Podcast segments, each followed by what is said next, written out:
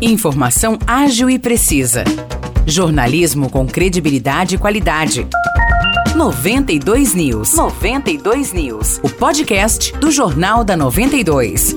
Olá pessoal, tá começando mais um episódio do podcast 92 News. Eu sou Maurice Projan e venho aqui novamente trazer as principais notícias de São João e região. Eu começo falando que o Senac está realizando a oitava semana Senac de leitura, com o tema Biografia, a construção de identidades locais e suas conexões. Essa semana conta com várias atividades culturais. Hoje, das duas e meia às quatro da tarde, o guia e palestrante Antônio Carlos Loretti conduzirá os participantes em um tour pelo cemitério São João Batista. Nesse tour serão compartilhadas histórias de túmulos famosos, da construção do cemitério e também das obras do escultor Fernando Furlaneto. O ponto de encontro é no Senac aqui de São João da Boa Vista, que fica lá na rua São João, número 204, no centro. E vale lembrar também que até sábado continua acontecendo a feira de trocas de livros e gibis no Senac São João. Os produtos a serem trocados devem estar em bom estado de conservação e não serão aceitos materiais didáticos, livros de cunho político, religioso, dicionários e enciclopédias. Essa feira acontece das 8 horas da manhã até as 9 horas da noite. Vamos agora para Aguaí, onde a prefeitura segue com a campanha de vacinação contra a raiva destinada a cães e gatos. As doses estão sendo aplicadas no Centro de Controle de Zoonoses, que fica na rua Dr. Ricardo Mamed Barbosa, número 145. O agendamento deve ser feito pelo telefone 19 3653 7194,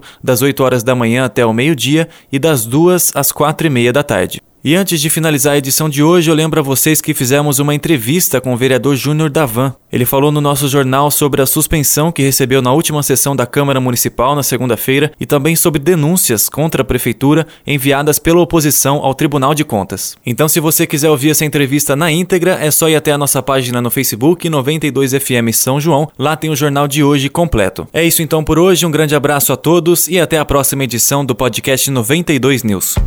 Para mais notícias de São João da Boa Vista e região, acesse 92fm São João.com.br ou siga 92fm São João nas redes sociais.